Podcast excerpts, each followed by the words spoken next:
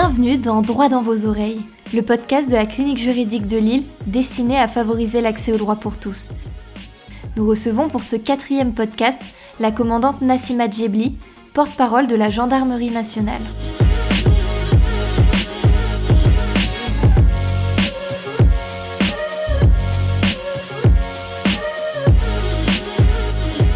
Bonjour euh, commandante, euh, merci beaucoup de, nous faire euh, l'honneur d'avoir accepté notre, notre invitation et d'être intervenue ici au sein du, campus de la faculté droit de, l'université de Lille.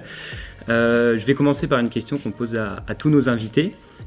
comment vous résumeriez-vous à quelqu'un qui ne vous connaît pas? Bonjour à tous, merci de me recevoir, je suis vraiment ravie d'être ici. Donc, je suis la chef d'escadron Djebi Nassima.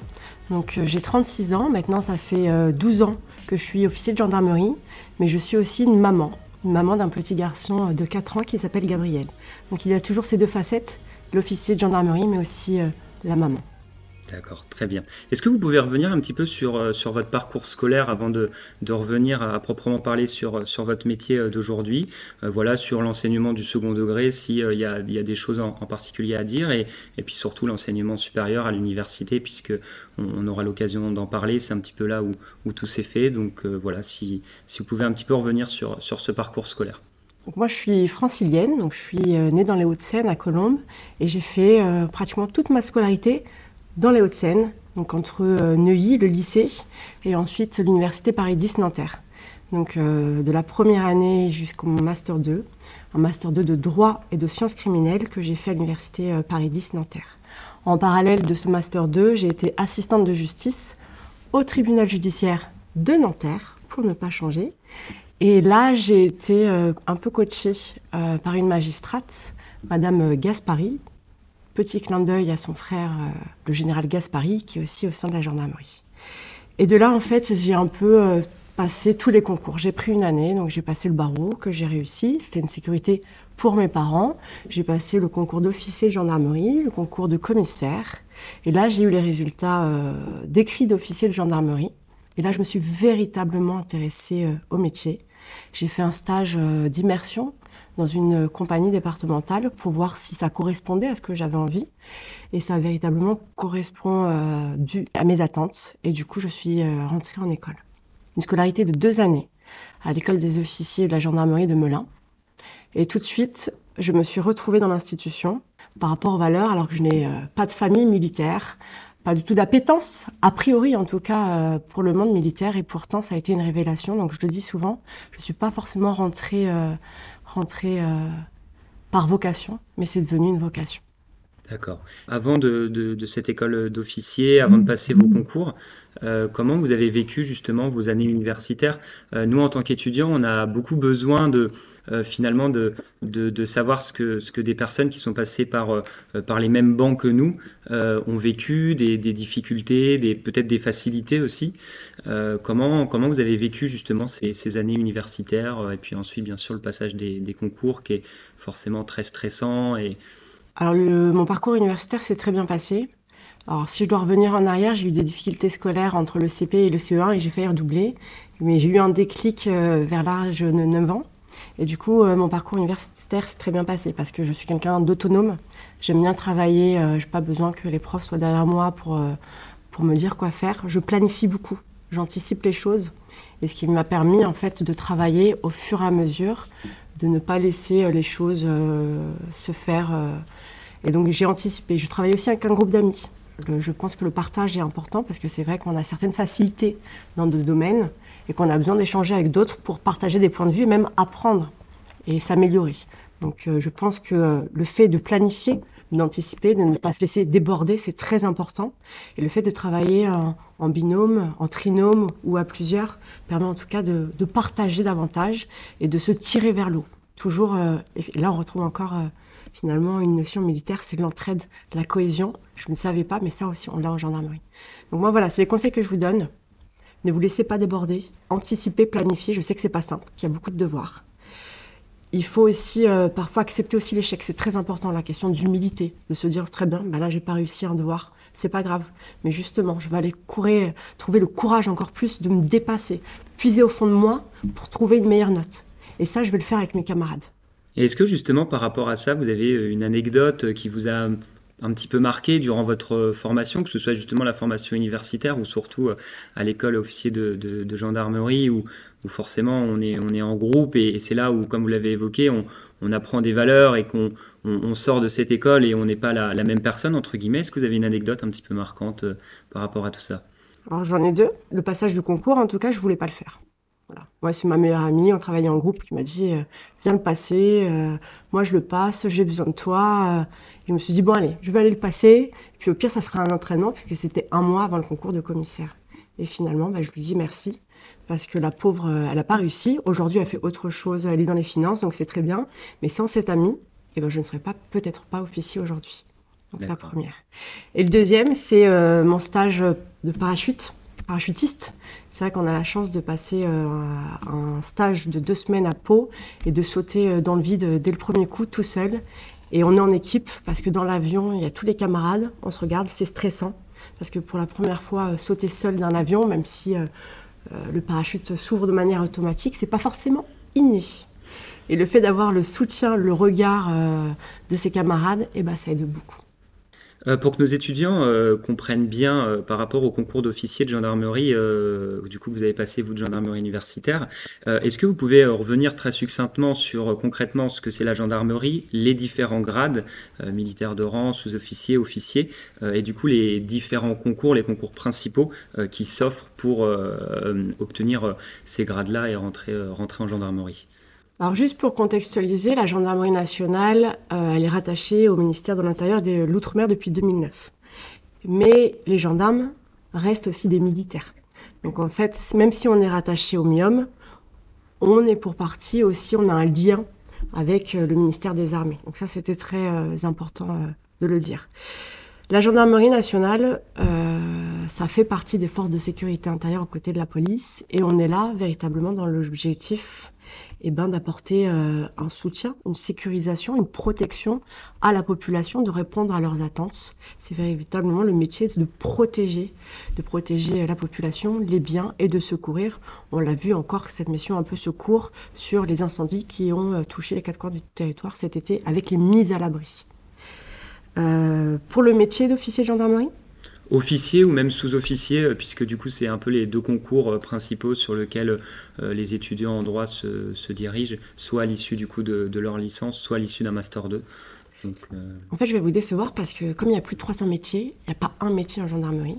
Et si je prends mon cas personnellement, j'ai déjà fait 5 métiers différents en 12 ans. Donc en fait, il n'y a pas un métier, il y a plein de métiers. On a un objectif commun, mais euh, chaque militaire, que ce soit un sous-officier, un officier, construit son parcours de carrière. S'il veut rester dans la même dominante toute sa vie, au même endroit, il le peut. Maintenant, s'il veut faire du ping-pong, partir euh, à l'étranger, en outre-mer, passer de la police judiciaire à la sécurité routière, au renseignement, il le peut aussi. D'accord. Et du coup, euh, prenons l'exemple d'un étudiant qui aujourd'hui veut devenir officier de gendarmerie. il rentre en première année de licence droit. Euh, comment du coup son parcours euh, va s'échelonner? Alors maintenant, il faut un master 2 pour euh, prétendre au concours. Parce qu'il y a plusieurs concours. Il y a le concours universitaire, où là on choisit, on a plutôt une appétence ou juridique ou historique, mais il y a aussi maintenant le concours scientifique. Donc ça, c'est plus pour destiner à, des ingénieurs, un profil ingénieur. Donc le premier prérequis, c'est d'avoir un concours Master 2. Ensuite, il y a du coup une scolarité. Durant, la scolarité, on a une spécialisation sur le quatrième semestre. Et c'est là qu'on va faire le choix de sa première spécialisation. Est-ce qu'on va aller faire de la police judiciaire pour aller commander une brigade de recherche ou être euh, officier dans une section de recherche? Est-ce qu'on veut aller faire du maintien de l'ordre? On a eu pas mal d'épisodes de maintien de l'ordre avec les gilets jaunes. En Outre-mer, on le voit à Mayotte, en Guyane. Il est possible aussi de le faire. On peut aussi euh, commander euh, un peloton de sécurité routière donc là, on fait beaucoup d'escortes, euh, on fait euh, de la protection des flux. Il faut savoir quand même que la gendarmerie, elle est présente sur plus de 96% du territoire et 80% des flux, c'est la gendarmerie. Donc on a besoin de sécurisation. Et on le voit aujourd'hui, on a libérisation euh, des trafics de stupéfiants, on a les cambriolages. Donc certes, ce n'est qu'une route, mais tous les trafics transitent. Et donc si on ne sécurise pas les axes, finalement derrière, on n'arrête pas les bandits. Et la brigade territoriale, donc un peu, ça ressemble un peu à un commissariat pour faire tout simple, mais un niveau en dessous. Très bien. Donc, euh, à la sortie d'école, euh, concrètement, une fois qu'on a fait nos deux années et qu'on a euh, appris toutes les compétences qu'on devait acquérir donc à, l'issue de cette école des officiers, concrètement, comment ça se passe? Comment, on est lancé dans, dans, la vie professionnelle? Est-ce qu'on se retrouve un petit peu du jour au lendemain de passer à l'école et à commander 200 hommes? Ou c'est plutôt une transition qui se fait petit à petit Ou voilà, on, vous lance un petit peu dans le vide et puis euh, vous devez euh, vous, débrouiller avec euh, les moyens que vous avez, vous avez appris durant l'école En fait, on vous prépare en école. C'est vrai que je ne l'ai pas dit, mais il y a quatre semestres qui sont dédiés. Le premier semestre, c'est véritablement, on va centrer sur les valeurs militaires, on va centrer sur les notions de leadership, savoir commander, savoir donner des ordres. Ensuite, le deuxième, on va vraiment spécialiser sur tout ce qui va être technique, maîtrise de l'intervention professionnelle. Vous ne pouvez pas demander à vos hommes de maîtriser un individu si vous-même, vous ne savez pas le faire. Il y a la notion d'exemplarité. Et vous, intervenez sur le terrain aussi, donc il faut savoir le faire. Et c'est pas forcément inné pour tout le monde. Donc on accentue là-dessus. Ensuite, il y a un approfondissement aussi des acquis. Euh, on a des personnes qui ne sont pas forcément juristes, donc on va avoir euh, l'acquisition du droit, on va avoir tout ce qui va être notion de chancellerie, parce que vous êtes aussi euh, des chefs d'hommes, d'hommes. Derrière, il y a des parcours de carrière. Vous notez les hommes, vous, parfois, vous les punissez, vous les récompensez. Donc, il y a toute cette partie RH aussi que vous apprenez. Et le dernier semestre, on est sur de la spécialisation. Donc là, vous avez aussi beaucoup de stages. Beaucoup de stages dans les unités de type que vous avez commandé, même un stage dans l'unité dans laquelle vous allez commander. Donc, il y, a un tuilage. On ne vous lâche pas comme ça. Et ensuite, vous ne commandez pas 200 hommes tout de suite. On est quand même sur un volume un peu plus restreint. Euh, on est généralement, alors tout dépend du type d'unité, on est entre 16 et 45 militaires que vous commandez sur le premier poste opérationnel. D'accord, très bien. Et euh, donc là, on est, vraiment euh, sur le parcours qui, nous mène jusqu'à officier.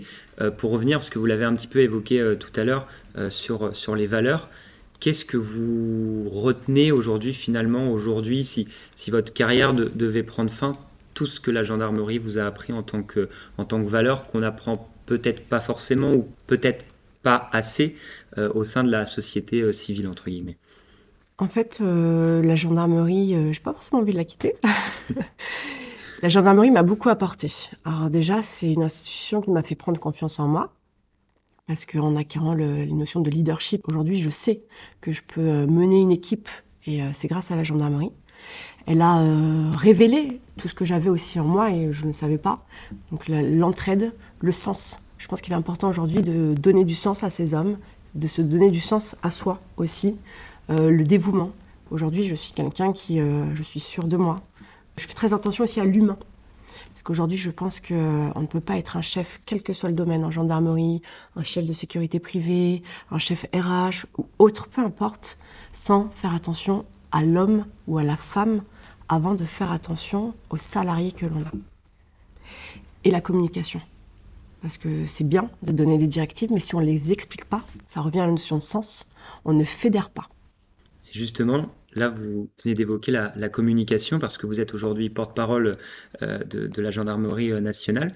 Est-ce que vous pouvez revenir justement sur les, sur les métiers Alors, plus ou moins succinctement, euh, comme, comme vous le souhaitez, euh, qui vous ont mené justement jusqu'à cette accession à, devenir porte-parole de la gendarmerie et finalement d'être d'être au, cœur de la représentation de, de votre métier? Alors, Petite fille, moi, je voulais être Julie Lescaut. Donc aujourd'hui, je pense que j'ai réussi parce que je suis officier de gendarmerie et c'est vrai que je suis en plateau. Donc, mon parcours, c'est un peu de l'ombre à la lumière. En sortie d'école, euh, j'ai passé en école ce qu'on appelle les tests euh, GOS, groupe d'observation et surveillance, qui sont chapeautés par le GIGN, donc le groupe d'intervention de la gendarmerie. Et du coup, pendant quatre ans, j'ai commandé 16 militaires et nous, on faisait que de la filature. De la filature, euh, l'interception de GoFast, on travaillait sur la criminalité organisée, on est parti en, Allemagne, on est parti en Belgique, on est parti en Espagne. Voilà, moi, c'était vraiment de, faire de la filature. de la surveillance dans des technivales pour déceler où étaient euh, les tentes avec les stupéfiants, euh, les meurtriers, meurtriers en, cavale, de, les relocaliser pour les intercepter. Voilà, donc moi, mon métier pendant 4 ans, ça a été de l'interception, de la filature et de l'interception. Donc on est vraiment dans le métier de l'ombre, hein, de l'anonymat en civil. J'ai basculé ensuite dans la sphère du renseignement. Donc en gendarmerie aussi, on a une sous-direction de l'anticipation opérationnelle où on fait du renseignement. Je travaillais plus sur l'ultra-gauche. Euh, ça doit vous parler, euh, le démantèlement de, de la zone d'occupation ici de Notre-Dame-des-Landes, de Bure dans l'Est. Voilà, moi j'ai travaillé sur ces dossiers-là. Et j'ai basculé ensuite à la DGSI, donc à la Direction Générale de la Sécurité Intérieure, pour travailler avec euh, des collaborateurs de tous les services de renseignement. Donc vraiment un métier de l'ombre. Et après, je suis descendue à Arles où j'ai commandé une compagnie avec plus de 200 militaires. Voilà, on y vient. Pendant deux ans, et là j'ai fait de la sécurité publique générale, de la sécurisation de grands dispositifs des événements, des férias, euh, le pèlerinage euh, des Saintes-Marie-la-Mer, des gens du voyage, euh, des manifestations d'agriculteurs, et surtout le lien avec les élus qui est aussi très important. Et pendant ce poste-là, j'ai découvert la communication. Parce que la communication, elle est l'appui de la manœuvre, de votre dispositif opérationnel. Et puis il faut dire à la population ce que vous faites. Ça fait partie de la redevabilité. Et j'estime que plus vous expliquez à quelqu'un ce que vous faites, moins vous avez à vous justifier. Donc là, j'ai beaucoup travaillé avec la presse locale, Radio Camargue, euh, euh, voilà, les, les, radios, la province. Et là, j'ai postulé à un appel à volontaire pour le poste de porte-parole. D'accord. Et du coup, comment ça s'est passé? Vous avez passé des, tests, des, exercices euh, Enfin, vous étiez par exemple combien de personnes qui, qui, avaient vocation à, devenir porte-parole? Euh, Comment, comment cette sélection s'est effectuée? Alors, je vais parler par exemple pour la PACA, on était euh, sept candidats pour la, la, région PACA et toutes les régions ont fait remonter en centrale les dossiers des candidats. Il y a ensuite une sélection avec des avis euh, qui a été fait par le bureau personnel officier.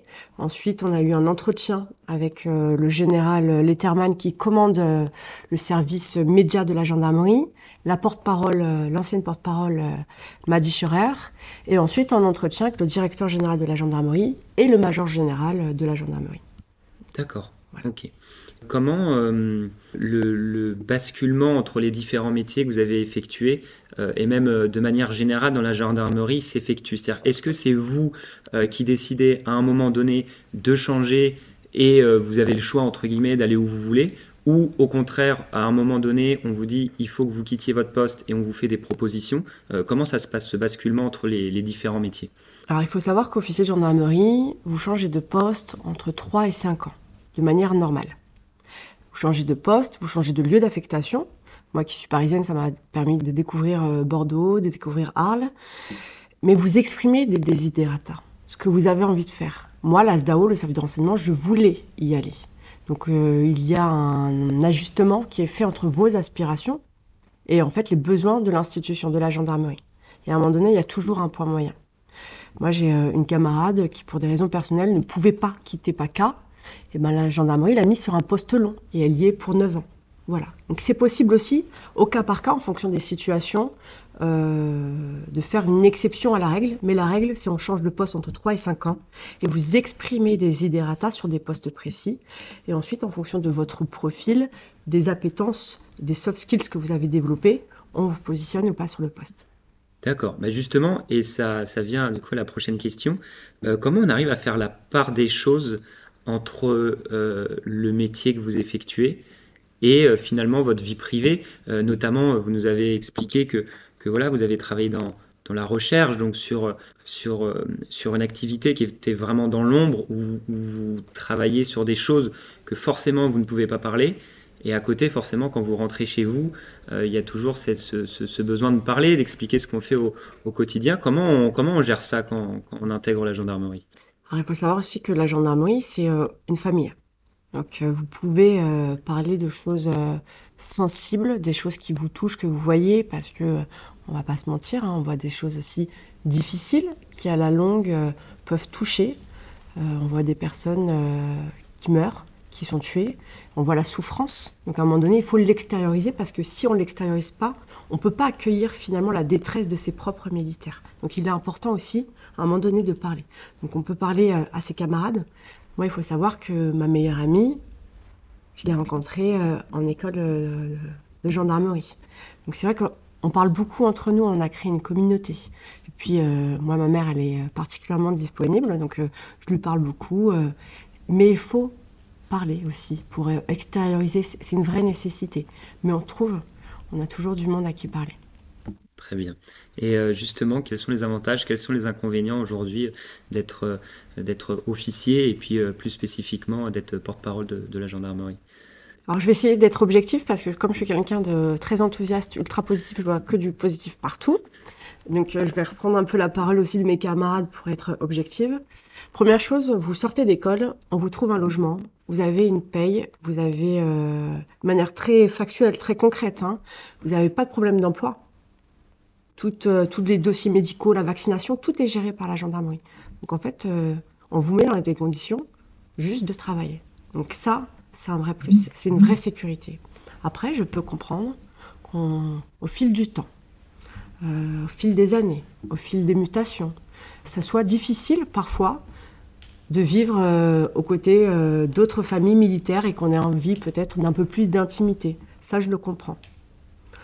Mais bon, aujourd'hui, je vis à Paris, dans le milieu civil, pas forcément dans une caserne, donc on arrive à trouver à trouver aussi des avantages. Puis on va pas se mentir aussi, on ne paye pas de loyer, puisque c'est un logement concédé par absolue nécessité de service. Donc l'un des inconvénients, ça serait voilà ces mutations et le fait de vivre euh, dans la gendarmerie. Voilà, ça c'est les, points négatifs qui ressortent de manière globale sur, euh, sur tous les gendarmes.